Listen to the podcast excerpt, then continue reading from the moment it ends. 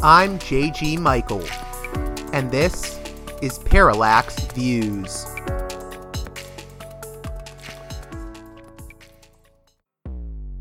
Hello, this is Mike Swanson. In a few moments, you're going to listen to another segment of Parallax Views. But before you do that, let me tell you about my new book, Why the Vietnam War. It's a sequel to my previous book called The War State, which has lots of positive reviews and Amazon's been out for years. But this one is a more detailed case study of how American empire and national security state operate using Vietnam. And I believe it shows also how things work today, how policy is actually made and why. So grab the book on Amazon.com, Why the Vietnam War. Producers credits for this edition of Parallax Views. Mark, Arlen, Spartacus, Gunner, Ed, Gratz, James, Mickey, Brian, The War Nerd, The 42 Group, Nick, Emilia, Chase, Chris, Orc, Black Tuna, Nathan, David, Holland, Martin, Stu, Jeffrey, Thomas, Fabian, Elliot, Colin, Michael, Matthew Ho, Brace, and the Mayor Framework, M E E R Framework. If you'd like your very own producer's credit on each and every edition of Parallax Views, consider joining those listeners at the $10 tier or above at patreon.com slash parallaxviews. Again, that's patreon.com slash parallaxviews. And now, on to the show.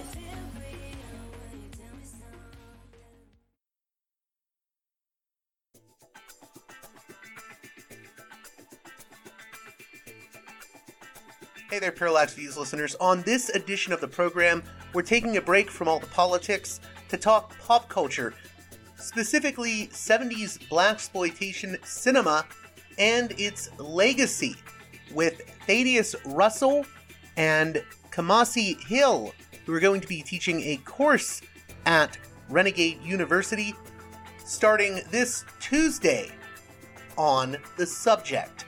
We're going to be talking about a number of the films they will be covering in that course, including Shaft, Sweet Sweetback's Badass Song, Superfly, Foxy Brown, and many more. In addition, we'll discuss the far reaching influence of black exploitation cinema on pop culture with a special focus on hip hop, the deriding of black exploitation films by the NAACP in the 1970s, and much, much more. And with that in mind, let's get right to the conversation with Thad Russell and Kamasi Hill of Renegade University.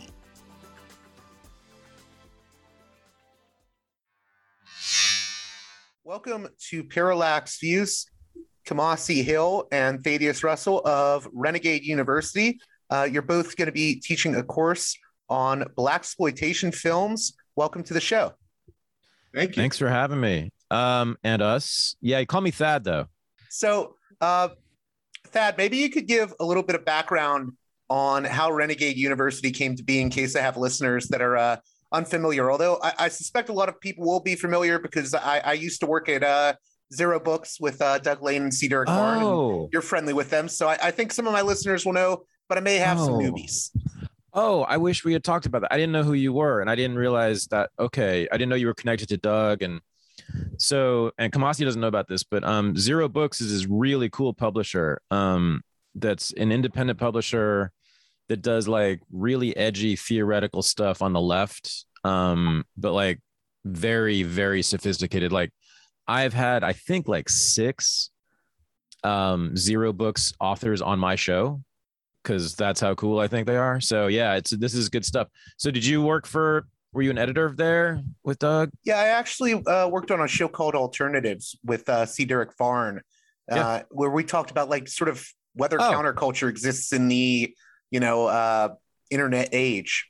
Oh, Derek. Okay. Yeah, I yeah. love Derek. Derek was on my show. Yeah, Derek yeah. is a genius. I, I fucking love Derek. Okay, cool. All right. I didn't realize you should have told me this. All right yeah so renegade university um i had a uh, a pretty long career as an academic um about 25 years starting columbia phd program in history and then taught at columbia then barnard then a string of colleges across the country over the next couple of decades um during that time, I started to just think differently than when I entered. And I saw American history and I saw a lot of stuff just differently. And I developed a bunch of weird ideas that I've made into lectures, which ultimately became a renegade history of the United States, the book that I'm most known for. Um, and the core, and this is relevant to our discussion, is the core renegade history. A lot of people don't know this. Renegade history in the United States began actually as a book about the civil rights movement. Um, I was writing, I was working on a big critique of the civil rights movement at the time, and I started to focus on the assimilationism of it, the respectability politics of it, and I wanted to sort of look at the at sexuality in that because no one had ever looked at like what the relationship was between the civil rights movement and sexuality, right? That's just not even thought about. It's like, how is that relevant? Who cares about so you know they're marching across bridges trying to desegregate the South. Who cares about their sex lives?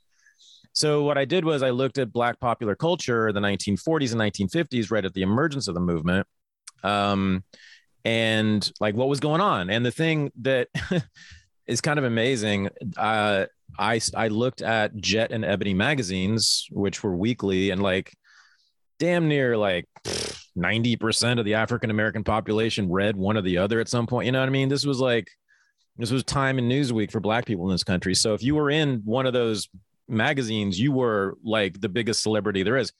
So I looked at those. I researched those in the 40s and 50s, right? Um, which and this is amazing. No historian to that point had ever used those sources. No Really? historian, no historian had ever gone through Jet and Ebony in any serious, systematic way. I was cranking through microfilm for like months. I went through every single issue. Anyway, so here's what I found. I found in every goddamn issue for about 10 years in the 40s and 50s, big, huge photo essays and articles and center spreads on all these drag balls that were happening in Harlem, Southside Chicago, downtown LA, all the black neighborhoods, and then like across the South and Birmingham, New Orleans, and you know, Memphis. And what? Like there were the drag queens, you know, and these were like celebrated heroes among ordinary black working class people. And the articles would kind of make fun of them a little bit, a little bit, but it was not negative coverage. And this was like every week they were covering these drag balls. Then also, I found out that the two biggest celebrities in Black America at that time um, in the clergy and, and Kamasi, um, his PhD is on is in religion and he's a special specialist in this. Um, were two Pentecostal preachers named Prophet Jones and, and Sweet Daddy Grace. Prophet Jones was as queer as a three dollar bill, lived with his boyfriend. And he had a whole uh, lot of three dollar bills too. you know and he wore like and he wore like white mink coats and he had a white chauffeur and he lived in a mansion in detroit that he colored differently all the time and everybody knew he was gay and sweet daddy grace had like long fingernails and long hair and also a white chauffeur and like was unashamed of money materialism the good life leisure all that stuff anyway so that's and then the civil rights movement comes along and crushes all of that um, in various ways. They literally set up Prophet Jones with an undercover cop who offered to give him fellatio, and then he went to prison for that. You know, I mean, um, and they just replaced these queer, flamboyant black figures in sort of black popular culture with the guys in the business suits who were talking about citizenship and integration and Uncle Sam, you know, Martin Luther King, et cetera. So that kind of started like that was the beginning of what became renegade history. So for me like black culture and sorry let me say that again.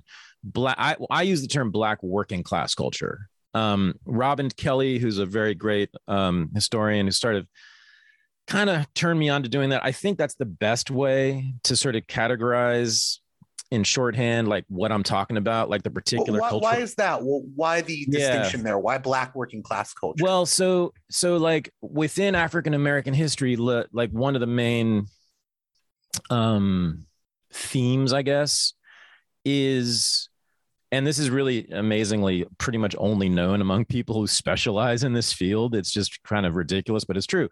The like 200 year long fight between what we call like the black middle class or the respect uh, who practice respectability politics these are the words we use now right? On the one hand versus you know basically everyone else which is what robin kelley and i and kamasi and others like say it call black working class culture just because for me working class just simply means non-bourgeois right? And so the respectability politics is like classic bourgeois politics right? That's what it's about right? It comes out of the 19th century with the rise of the bourgeoisie in the west and and the rising black middle class of that time and there was one just did did what everybody else was doing was you know taking on these bourgeois norms.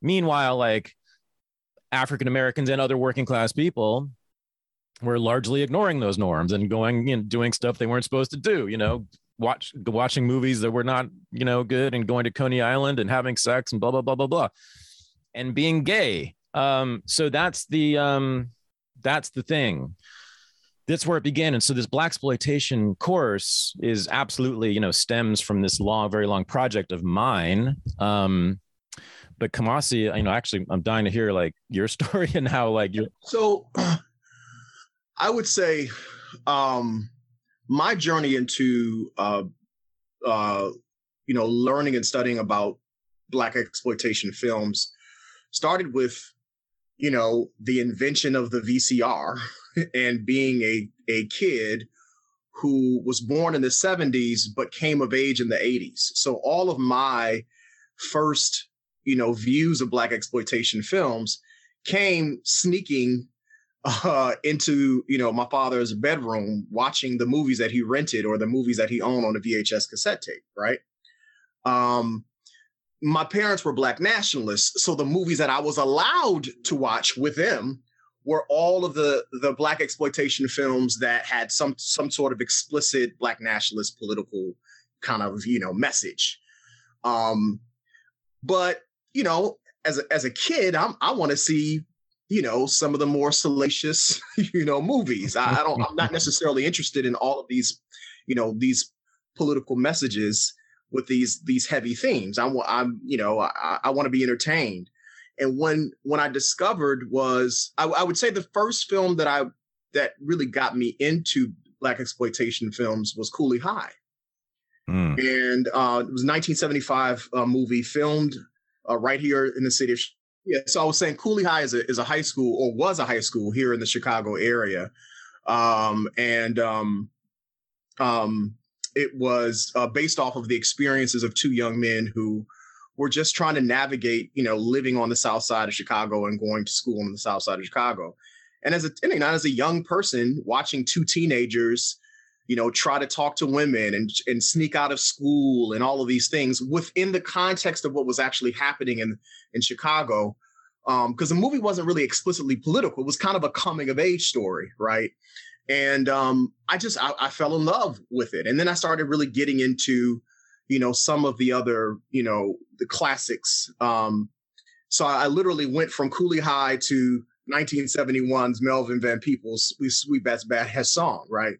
And so I started getting into the into the films, just watching them on my VCR. Then this is what happened. Once I got to college, I became a film major. And I went to Howard University, very respectable HBCU and all of my black film professors hated black exploitation. Mm-hmm. There it is. Right. So, you know, and um, and all of them were, you know, um, pretty menial, marginally successful black filmmakers on the independent circuit. You know, they had graduated from film school and they did all of these, you know, these decent films, which the vast majority of them had some type of explicit political meaning. They were a message. They weren't they weren't necessarily entertaining. And so when we as students would screen our short films, they hated the fact that our our, our short films were entertaining. And they really wanted to make make us make these kind of message movies. And I, and I just couldn't I couldn't figure it out. And at 18, 19, I didn't necessarily have the language to articulate why that was problematic for me. You know, I knew it was kind of like, you know, I just kind of felt it was like old people dissing us as young people. But then I, you know, started to understand what that was articulating that there is this disconnect between the, the kind of black middle class bourgeois elite ideas of who black people should be versus the working class um, black identities that are just trying to live. They're not necessarily good, bad, you know, they're just trying to live their lives, right? And the experiences of Black working class folks were way more evident. Some of the experiences or the interests uh, of Black uh, uh, working class were more evident in some of the early Black exploitation films. Um, and um, and so, you know, going to film school at a Black college in the 90s we didn't even look at the black exploitation films at all. Like it was like there was no discussion about them the, about their value, about their importance. And I remember this last thing I'll say. I remember reading a book that they gave to us by Donald Bogle called Toms Coons Mulattoes, Mammies, and Bucks.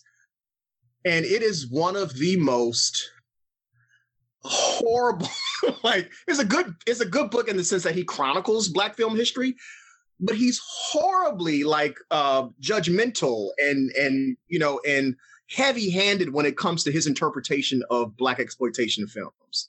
Um and i was just and and that was the that was the first time that, that i started to, to realize this is not simply like old folks hating on young folks.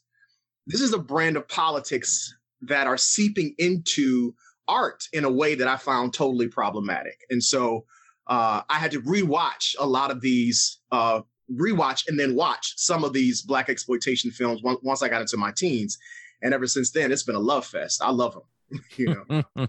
yeah, it's it's funny for me. I think. See, I, I was after the VCR era, so I actually first discovered. I'm uh 31.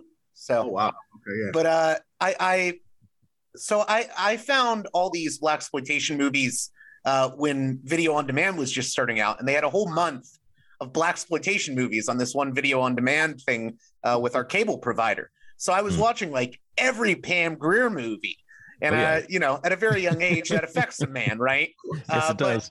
But, you know, I you know when I watched it, I, I, was like thinking to myself, "Oh, this is like badass. This is uh, mm. you know, Pam Grier is like this kick-ass female." In a way, I thought it was like very empowering uh, with regards to like the the um, you know the character she was playing. I thought there was something like very feminist about it, very um, black empowerment about it. But I guess there's also the other side to that where uh, you know the NAACP, for instance, derided the films as uh, they derided it as uh, proliferating offenses. These films. Could you yeah. talk a little bit about that? Why why were these films so hated? Because in some ways they seem empowering. So I'm going to go back. Um, yeah. So the NAACP has had its eye on Hollywood since its inception. so, you know, mm. so in all fairness to the NAACP, I want to say that, you know, you know, they're not Johnny come latelys. As problematic as some of their politics are, they've been watching they've been watching Hollywood for a long time. Mm-hmm. I mean, the mm-hmm. first time they really stepped on the scene was when it came to their response to D.W. Griffith's Birth of a Nation. Right. Right. They've been, you know, they've been watching black films for a long time. The NAACP right.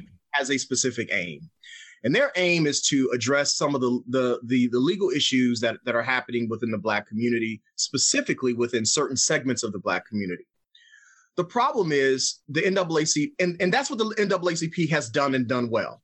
They don't they don't have any business, mm-hmm. right? You know, watching and critiquing black films. That's not what they do. So when they step into the arena trying to, you know, engage um, the aesthetics, the messages, the meanings, the all of these things about black films, they're way, way, way out of their league.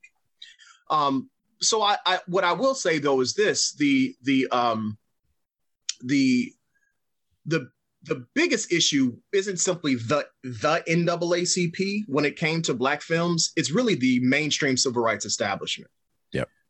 So, um, which which in which is inclusive of the NAACP. Um, um, and I would I would argue too, to a certain extent, you know, even the Black Panthers had some issues with some of the black the black uh the black um, exploitation films, and we and I'm, we're going to talk about this in our course with in, mm-hmm. in terms of their their uh, relationship with the film The Mack, you know, mm-hmm. that, that mm-hmm. came out in Oakland, California, where the the Black Panthers first emerged.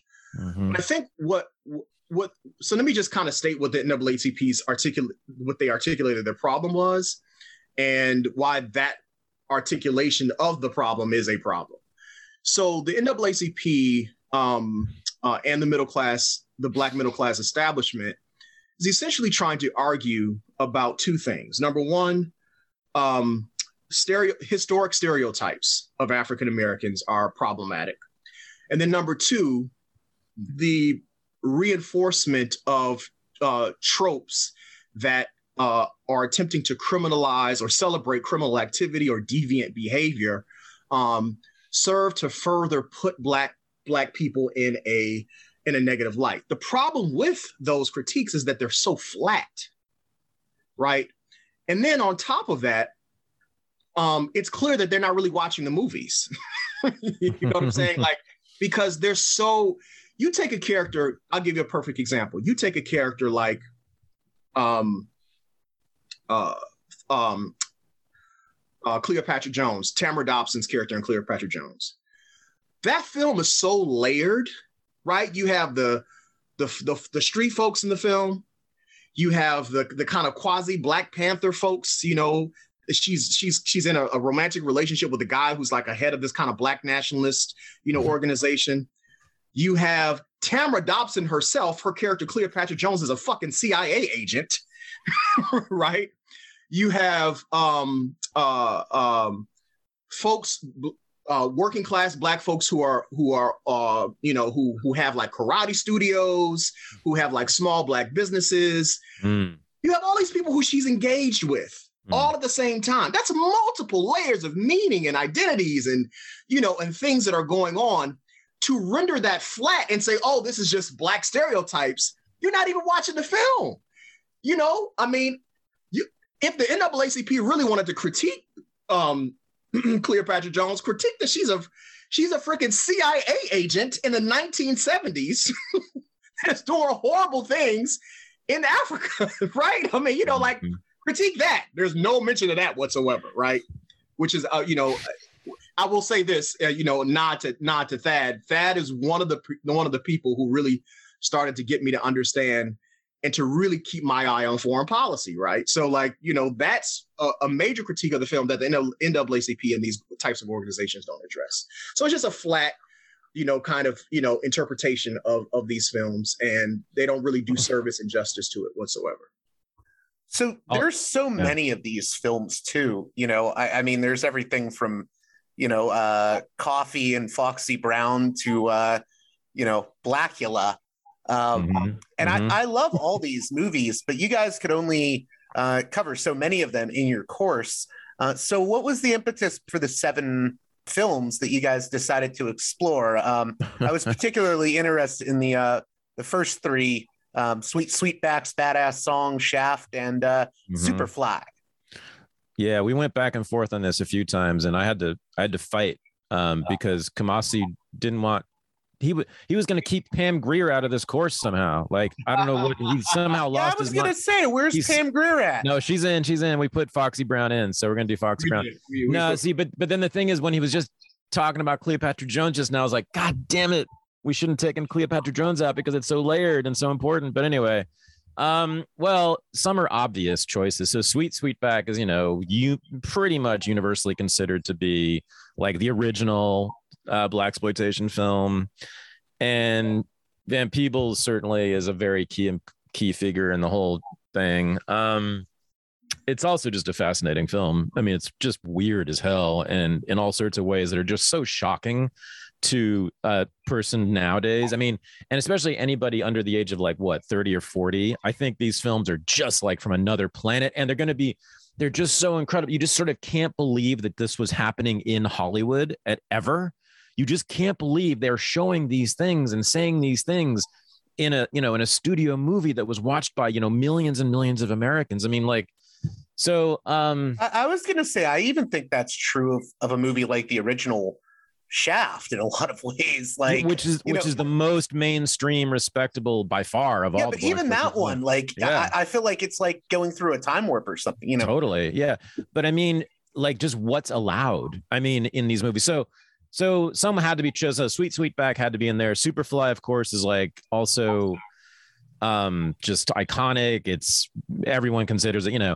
And for me, by the way, just a side note. So I've always said this Superfly in terms of production values, you know, it's uh it's not the greatest work of cinematic art, but the politics of that movie, those are my politics. those are my politics. The guy, he makes money selling drugs. he defeats um, the cops.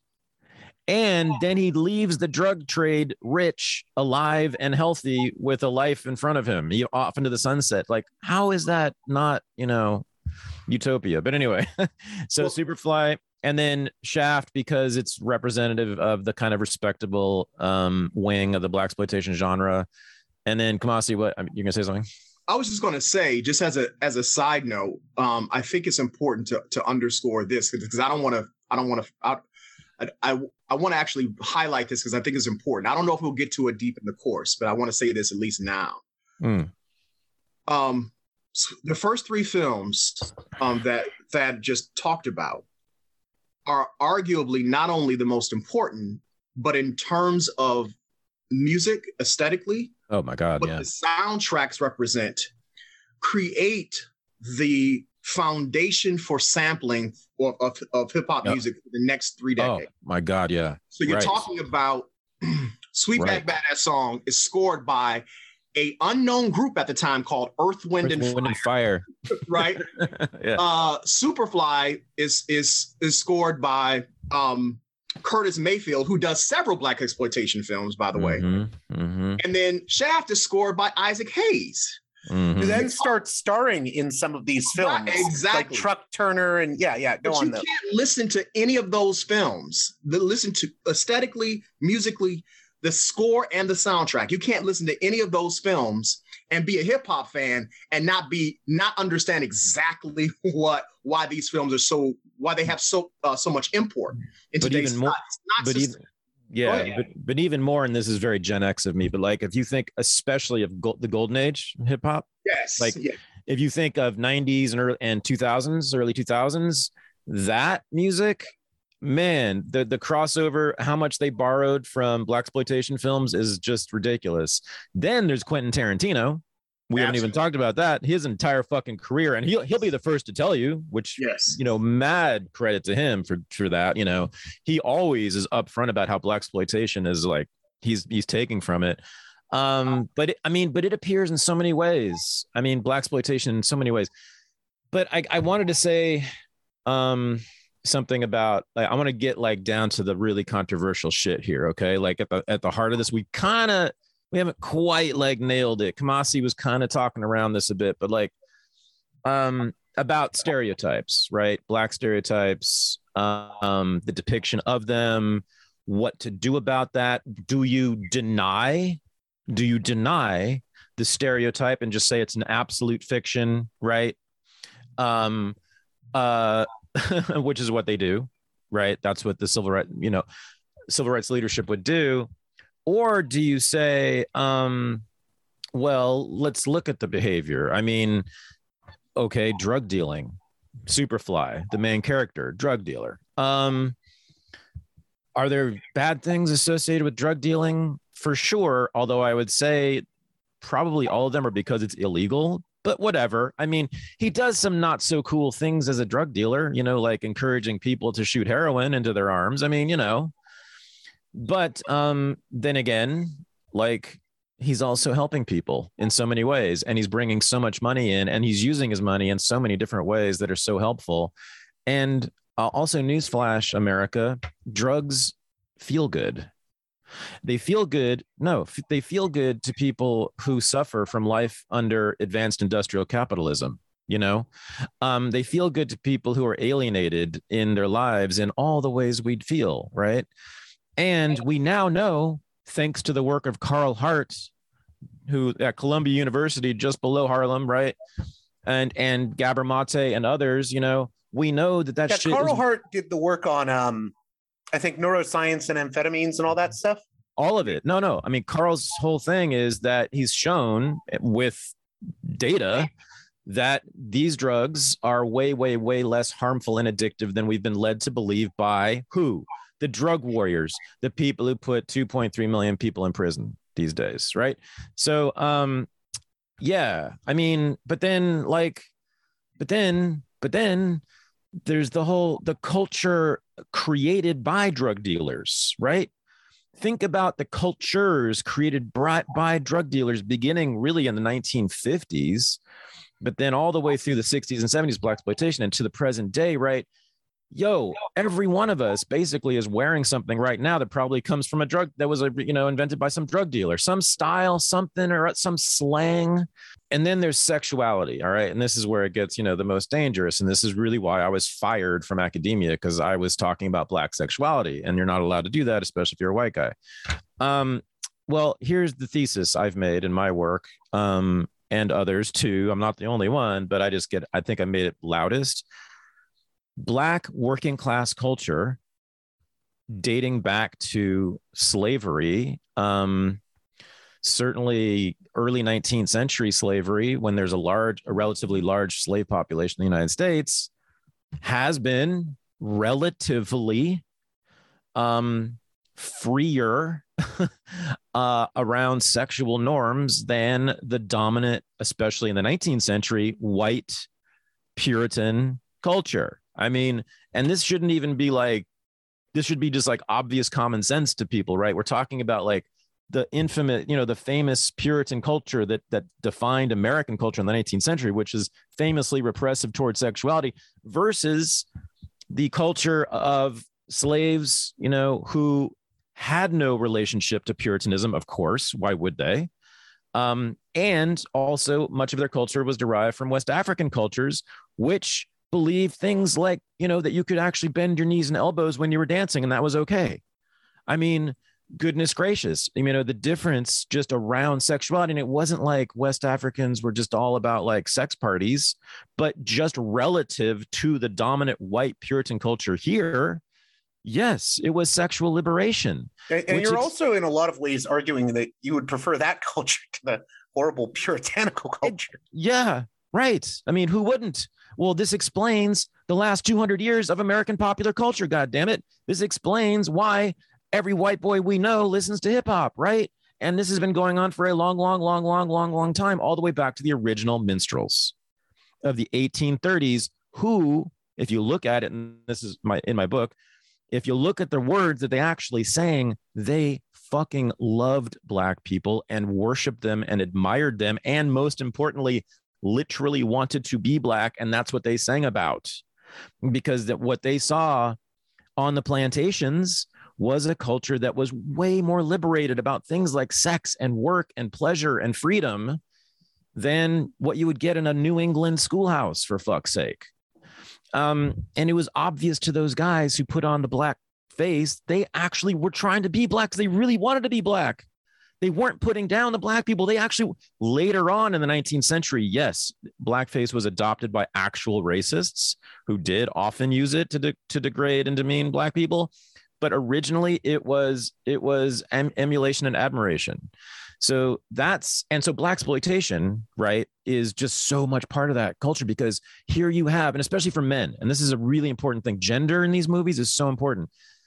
Um, for men, you know, growing up in Berkeley, California in the 1970s in a feminist household, in a feminist world, masculinity ain't allowed. It's not allowed. It's not allowed in the bicoastal cities. It's not allowed among the liberal, the white liberal elites. You are not allowed to express masculinity. Well, guess what? When I turn when I when I watch Superfly or Shaft or damn near or any one of those, um, I'm seeing masculinity unleashed. And I'm seeing, I am seeing it free, and I am seeing it like fly, and I am seeing it do terrible things. And I'm also seeing it do like exciting, ph- phenomenal things like fucking kill the, the racist cop who murdered your sister. Right? Yeah, I mean, and, and yeah, and it's one of the reasons why Sweetback is going to be such an important, uh, you know, film for the course, especially as a starting point, because pretty much everything that that just articulated is in that is in that film. Mm-hmm. You're talking about unbridled masculinity, right, in, in that film, and sexuality. Right. Yeah. Um, so that's why liberals have a problem with all this. They don't like any of this. They don't like blaxploitation. They don't like the way that we're talking about it. Mm-mm. Uh, and what I want to say to that is, well, liberals, you have exposed yourselves as Puritans then. Because that's who has a problem with unbridled sexuality and unbridled masculinity and unbridled femininity in the person of, of uh, Foxy Brown and Pam So Grier. in other words, they're actually conservatives. Correct. Correct. Correct. That is it. And they don't know it. Not only that, I mean, they're conservative Christians, Christian conservatives, just without the God, without the mystical stuff. But the, the morality is exactly the same. They're Christian conservatives. They hate sex and they hate freedom. And now, a word from one of our sponsors. I wrote The Big Balloon, a love story, a memoir collage during quarantine. My legs swelled up at the computer. I took pictures of objects in my house. Each image inspired a wormhole of chain linked recall. It's funny, disturbing, and scary honest.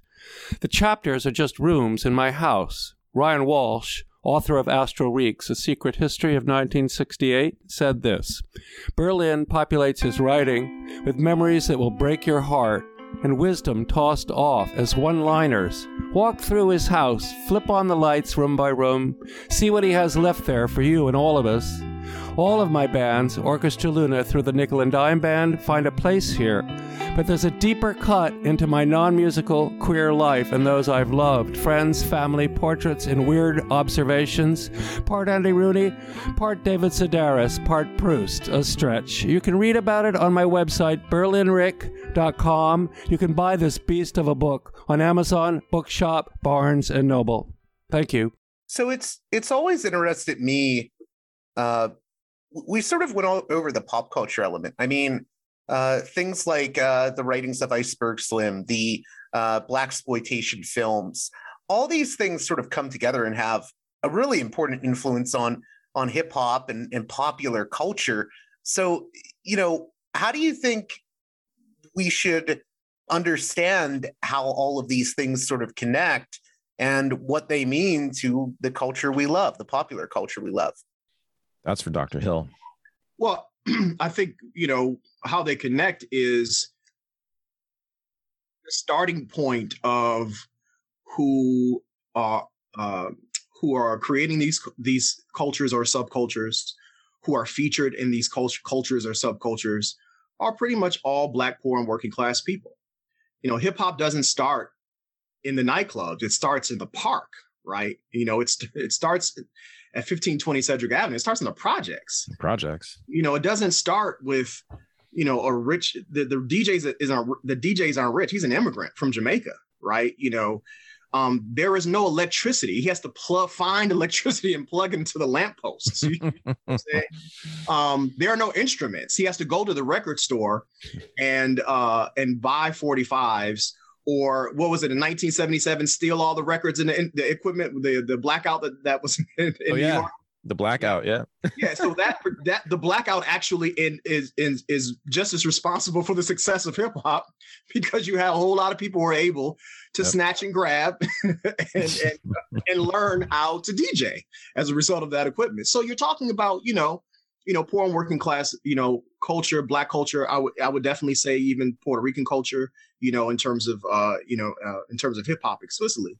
You really can't get around that when it comes to to understanding many of the themes that are in the films um, because so many of the heroes of uh, and sheroes for that matter in these blaxploitation films um, you know come from that element you know and that's what i love love about it too you it's, it's not like the you know um, presidents and uh, congress and p- politicians and preachers these aren't the heroes of these films Right. you know um, um, you know they're there you know as kind of ancillary characters because they you know you have to deal with them because they're part of the establishment but the people who are winning the the the the, the, the major um you know players in these films are you know those who who attempt to skirt the system you know um those who don't necessarily even have a voice in the larger who are ignored in the in the in uh you know in the larger canon and i think that's one of the great things about about these films is that they contribute something powerful to um, uh, American cinema that you know transforms the way we understand, you know, the way movie making is done. I mean, it, that's Yeah. that's that's a the the um you know hollywood has become increasingly straitjacketed um aesthetically. Um and it's funny you know jack mason also known as jack the perfume nationalist who's been on my show a number of times is kind of really brilliant on this. Um uh talking about sort of how in the 2010s sort of neoliberal culture became ascendant and really neutered you know um uh, Hollywood, especially, and so that you know everything everything's been desexed. Um, and of course, the what used to be called political correctness now is wokeness or whatever. You know, the the strict policing of language, and you know, my God, anything that might even possibly be an ethnic joke is you know forbidden, etc. To watch five minutes of any blaxploitation movie that we're gonna watch in this, it's just like you like the hair stands up on your back because you're like, whoa, these people, this is it's freedom, man. And freedom again is also is also a junkie, you know, dying on a, on the floor of a project with a needle in his arm. Okay. That's also freedom, right? And I wanna I wanna be really clear, like neither one of us is glorifying this, right? Or romanticizing it. What we're saying is there's a whole lot of good stuff in that low class, you know, non-respectable black working class culture that is ignored, um, or worse, is shunned to everyone's detriment, you know, except for those of us who watch pop culture and picked and picked up pieces of black working class culture through that and have all benefited anyway. So that's it's just it, but the the way these movies are made and what they're allowed to do and and it's just uh and the violence, you know, is kind of like it's cartoonish so it's not really. Well, yeah, they're ultimately. Yeah. You know, they're, they're, genre films, so they're yeah. they're sort of like melodramas. They're meant to appeal to the emotions, and I mean they they work at what they're supposed to do. You know, one of my favorites. I know you guys aren't covering it necessarily in the course, but I always liked um, Larry Cohen's Black Caesar with um, sure. Fred Williamson you know, because that scene where he beats the shit out of the racist cop, I'm like, yeah. oh, that's exhilarating. You know, exactly. We see all the, these horrible incidents of what cops do to people, uh, white and black, and and everyone in between, and it's like, oh, that is cathartic to see that. Let me let me talk a minute about the context because this is really crucial. You know, so we're talking about the early '70s. Well, I mean, it's funny he just he just died, but until then, um, Sidney Poitier was was black people in Hollywood. Period. Like it was Sidney Poitier. That was you know black people in Hollywood was Sidney Poitier. He was in all the movies about black stuff, black issues. You know, whenever they needed a black character, a black star, Sidney Poitier. Okay, Sidney Poitier in every single role. I think this is right. Um, played the perfect human being. He was the perfect American, the perfect man, the perfect gentleman, self sacrificing, heroic, um, and was always willing to, to lay his body on the line for his white friends, especially, um, to be a just the perfect citizen. You know, and that's, you know, that was respectability politics played out in Hollywood um, at that time. And that was the civil rights movement's intervention into Hollywood. They replaced D.W. Griffith's outright good old fashioned racism, right? With this new thing, which I call racial liberalism, assimilationism, the stuff we've been talking about, respectability politics, right? So that's so you start with like Hollywood has, you know, D.W. Griffith, Stepin Fetchit. It's you know, the, the good old fashioned, like old school racism until the 1940s. Then the liberals come in, right? and replace it with Sidney Poitier and respectability politics, and all black men have to be like Barack Obama and perfect. Um, that's that's the setting for blaxploitation. That's how radical this shit is. Like when Melvin Van Peebles made that movie, like I, I mean, it was like setting fire to the theater. You know, I mean, in terms of what was being done to the like the image of black people being presented on the screen. I mean, he was doing exactly the opposite of what you were supposed to do. The and exact opposite. Ironically, the other respectable person who's sitting next to Sidney Poitier in a lot of his movies is Bill Cosby. Yeah, I know. Bill Cosby finances, right? partially, partially finances Melvin Van Peebles' Sweetback's Badass. It gives him a fifty thousand dollar loan, right? Right. Mm-hmm. So it's it's so fascinating to see his own trajectory from you know his early start off to like you know financing these films and then eventually becoming the the respectability you know the the arbiter, the carrier of respectability politics all the way up into the 1980s. and then and then and then the example of the least respectable person in the world, the, the mass Exactly. rapist. I mean, like absolutely, like- absolutely. Cosby's arc is one of the weirdest ever. Yeah. It- it- yeah, it, it really is. It really God. is. So if I have listeners that are unfamiliar, uh, Yeah. with the plots, like I, I don't want to give away anything if they Mhm. haven't seen it or if they're planning to watch these movies uh, in prep for the course. But like, wh- what is Sweet Sweetback's badass song? Because Melvin Van Peebles, I think, is uh, you know someone that younger people should know more about because I mean he was a brilliant artist. well, I mean, to me, like the most important thing, I don't know, there's so many important things about the movie, but the most important thing for me is the main character's um background, I guess you would call it. So he's, you know, basically born and raised in a brothel, you know, by what we now call sex workers. Um and becomes famous for his sexual prowess, right? So, like right off the bat, we're doing everything wrong here. You know, like this is like you're not, and this is the, and oh, and and most importantly, he's the hero. He is a heroic figure, right? And the last time, oh, this is very important, by the way. The last time Hollywood allowed for criminals basically to be heroes was in the ni- early 1930s before the motion picture production code. That the pic the code made it basically illegal within hollywood to to portray gangsters or criminals in, in any positive light.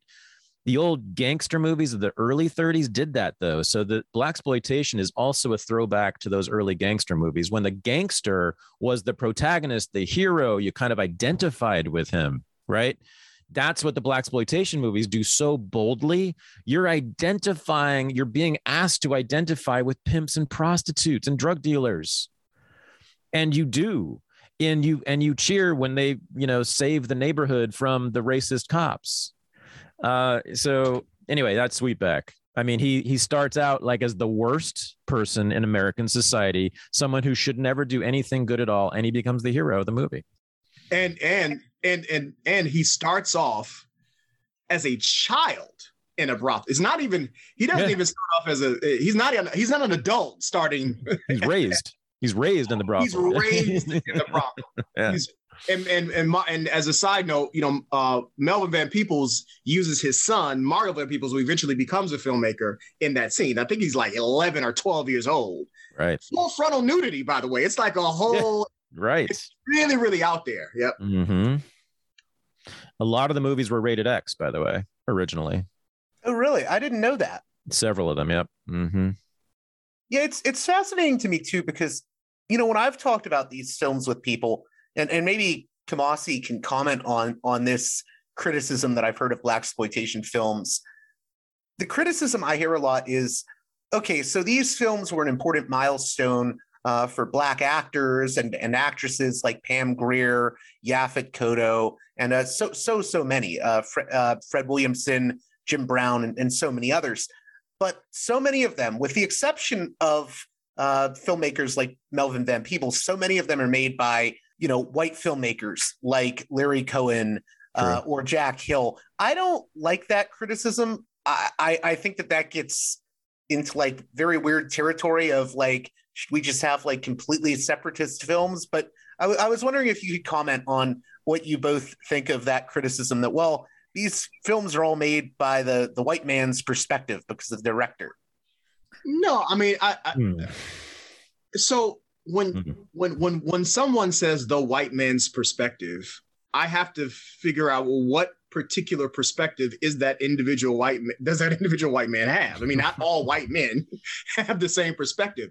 I'm not going to put uh um uh oh, I'm not going to put someone who's who's racist like D.W. Griffith in the same category as Norman Lear. These are two white men who are, who are doing two totally different types of content. So, you know, that's that that that type of argument just doesn't meet the snuff test as far as I'm concerned. Oh man, I I got complicated feelings about this. It's weird. I don't know.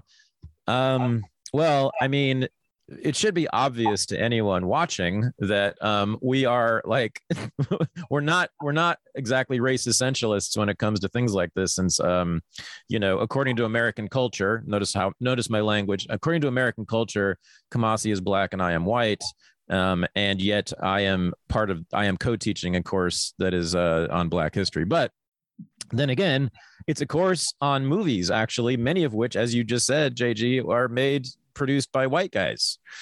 So it's awfully interesting and complicated, which is maybe the reason it should be taught, co-taught by a white guy and a black guy. Um, but I mean, so politically, I mean, Kamasi and I agree completely on this. What he just said, of course, politically is my position on shit like this. It's like the fuck you. What's the art? I don't want to know about his skin. What's his art? You know. Now, then again, okay. Having just said that, having having said my made my rate my anti-race essentialism clear and upfront, um, you know, like um a couple a few centuries of people identifying as this or that race you know, shape the way they lived and think and behave and do stuff and whether they make music and how they make music and what kinds of movies they make and how they talk and walk and whether they think work is the best thing in the world and whether they think sex is wicked and yada yada. So what do you do with that, right? Formations, cultural formations around race, god damn it, unfortunately have been made. And unfortunately, many of those cultural formations, like precisely the ones we're talking about in this course, have been largely positive like you know a lot of black like everybody loves black popular culture nowadays right? Everybody talks about how great jazz is. It wasn't always the case but you know now now oh that's our hall of fame. You know american cultural hall of fame is all black people now. Um well i mean that comes from the bottom. That that culture comes from the bottom the worst the scum the people we thought were not even uh, human beings. Yeah um so um there you go blaxploitation is it says more about American culture and history, I think, than any other genre in Hollywood. So there's one last thing I wanted to get your thoughts on uh, because I know we're running up against the hour, but uh, you know, it's interesting. I almost feel like in some ways there's been an attempt, maybe not a conscious attempt by Hollywood, but sort of an attempt at almost like mainstreaming blaxploitation. I mean, we recently had uh, the Rudy Ray Moore biopic, and mm-hmm. I, I, thought that was very good, and I liked it a lot. Uh, but I saw a lot of people that watched that movie, and then they watched the original Dolemite. They said, "Oh, I love My Name Is Dolemite. That was awesome." But I don't get it. Why do people like Dolemite? To which I respond, I don't know because it's hilarious, and that's what it was meant to be. It was meant to be, you know, a, a fun comedy for you to enjoy. That's the whole point of the biopic. Uh, do you, do you think in some ways that sort of attempt at you know making this respectable has like um negative impacts in any way? Uh wait oh oh you talking about the eddie murphy movie? Yeah yeah well like i i think like some people watch that movie and don't really get yeah. the actual Dolemite movie. Do you see what i mean? Yeah. We had well kamasi and i had slightly different takes on it. Um, oh really? I'd, I'd love to hear yeah. slight i think so. I can't remember exactly. What we, i've you're i mean you i think you liked it a little more than i did but I don't have a strong feeling about it. I didn't I didn't think it was that great because I guess maybe this is okay, maybe this is what it is. I guess it was a little too respectable for for what it was depicting. Maybe. I don't yeah. know. I, don't, I thought I yeah, I thought for me what what I appreciated about it is it it gives my thing is it gives a new generation an opportunity to understand who Rudy Ray Moore was. What mm. I liked about it wasn't even so much aesthetically what they were saying about Rudy Ray Moore. I guess the the the the latent black nationalist in me appreciated his grind, his hustle, like his his ability to like, yeah. you know, go. Eddie Murphy really did a great job of talking about his struggles in business, you know, and how Rudy Ray Moore really, really like hit the hit the ground hard, trying to raise money to create this particular product, and that to me was emblematic of what a lot of I mean, it, you know, it's it's what Melvin Van Peebles had to do. It's what so many other black filmmakers in the '70s had to do, um, um, who were trying to get their films made, and even in the '80s, quite frankly, it's what Spike had to do. Right? you know, mm-hmm. like you yeah. know, so so for me, like I appreciated the documenting of the of the process of what it means to create art when you, especially art within uh, a, an industry that is competing against these multi-million dollar, you know, products, and you don't have any money, and you and you're and you're not a filmmaker. I mean, dude, literally, and I love the scene in the movie. Dude was a, you know, a fledgling comedian who learned his kind of gift of gab from, you know, drunk dudes in the alley. Yeah, I love that. yeah, doing, like, that scene was just so powerful to yeah, me. Yeah, that was good. And so I I appreciated the the the the documenting the process, you know, mm. of what of what it took to actually you know make film. And for me as a filmmaker, I appreciated that too because I know how hard it is to raise to raise money to mm-hmm. make.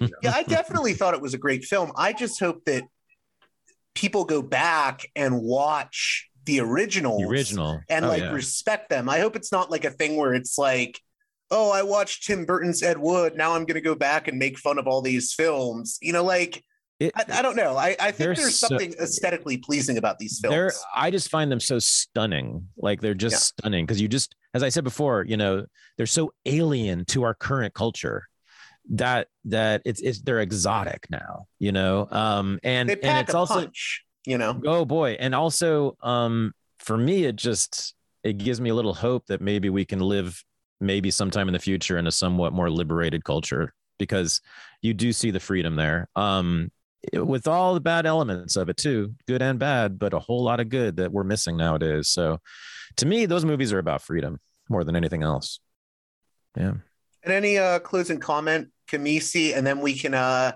you know wrap up here by saying how people can enroll in the course Oh yeah, well say that first. Uh, just go to renegadeuniversity.com. It's really easy. It'll, you'll see it right on the front page. Starting on Tuesday nights, um, it's live, but if you miss a session, you can watch it um, by streaming video. And yeah, we're going to be watching uh, seven different courses, seven different films, and just go click on the course web page, and you'll see those films, many of which we talked about tonight. Yeah and that's that's really it. Um it's going to be i think an incredibly fun course. I can't wait for it and uh kamasi did you have anything you wanted to say in closing about the course or just what you hope listeners of my show get out of the conversation the three of us have been having? Watch the movies. Yes. That, that, that's the most important thing is watch the movies enjoy the movies for what they are get a chance to see a slice of american life black life that you you you just don't see nowadays. And if you're interested in the aesthetics like I am, watch the movie and then listen to people like Snoop. You know, listen to people yes. like Drake because you're going to hear a lot of those songs in that in those films and those references from you know, uh, you know, in my generation, that generation of hip hop artists um, you know, in, in the in their music. So watch the watch the movies and and definitely if you're interested, take the course, please. Because we're gonna have we're just gonna we're going to learn a lot, but we're going to have a good time as well. Such a good time. Well, I want to thank you again, Thaddeus Russell and Kamasi Hill, for coming on Parallax Views. Thanks, man. Appreciate it very much. Well, that does it for this edition of Parallax Views. I hope you enjoyed my conversation with Thaddeus Russell and Kamasi Hill about their upcoming Renegade University course on blaxploitation cinema, which starts this Tuesday, March 1st. Please visit Renegade University for details. And as always, if you appreciate the work here I do at Parallax Views, support me at patreon.com slash parallaxviews. There's everything from a $1 tier to a $100 tier with a $5, $10, and $15 tier in between. Again, that's patreon.com slash parallaxviews. And with that being said,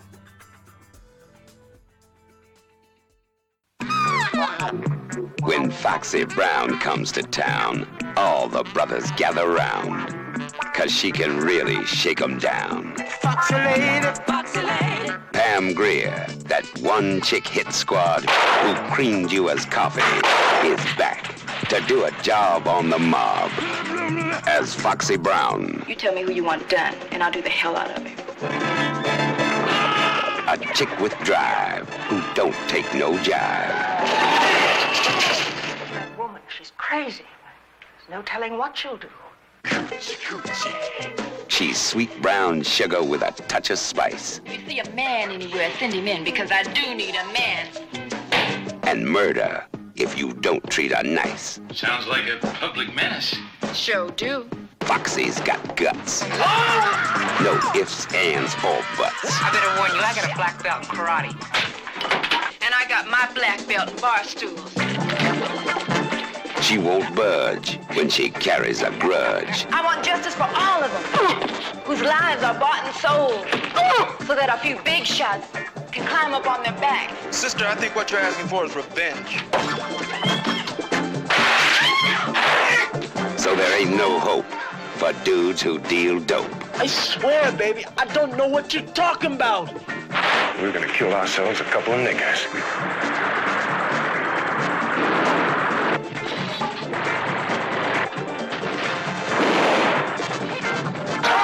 Have no fear. Pam Grier is here as Foxy. Foxy Brown,